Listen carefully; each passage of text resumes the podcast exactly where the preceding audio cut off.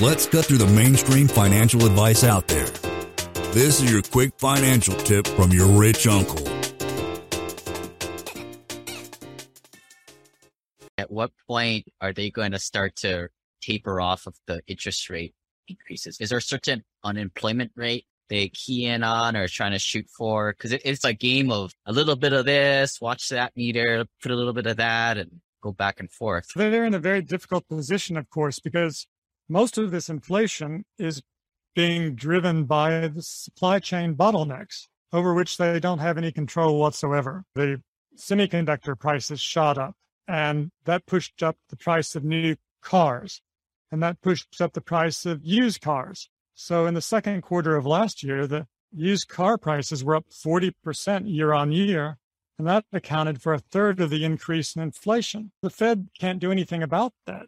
And the Fed has been hoping that these bottlenecks would be overcome quickly and that the supply side problems would be worked out and would be back where we were in 2019 with globalization putting downward pressure, strong downward pressure on inflation. But this has just taken so much longer than they had ever imagined. There wasn't just the first round. It started in February, March 2020. And then, the, then we got Delta.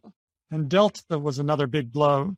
Delta is the first round that really hit Asia and shut down factories in Asia.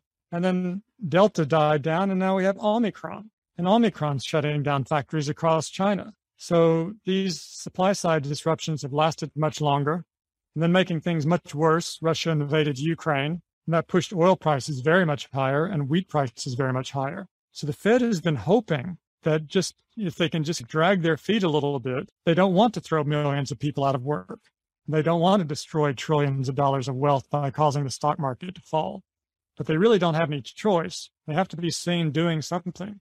And this has been going on for so long now that now they're actually really starting to get much more aggressive with these 75 basis point hikes. And now quantitative tightening has started. Through quantitative t- tightening. Lane is not a lawyer, CPA, but the dude did quit his engineering job and now owns thousands of rental properties.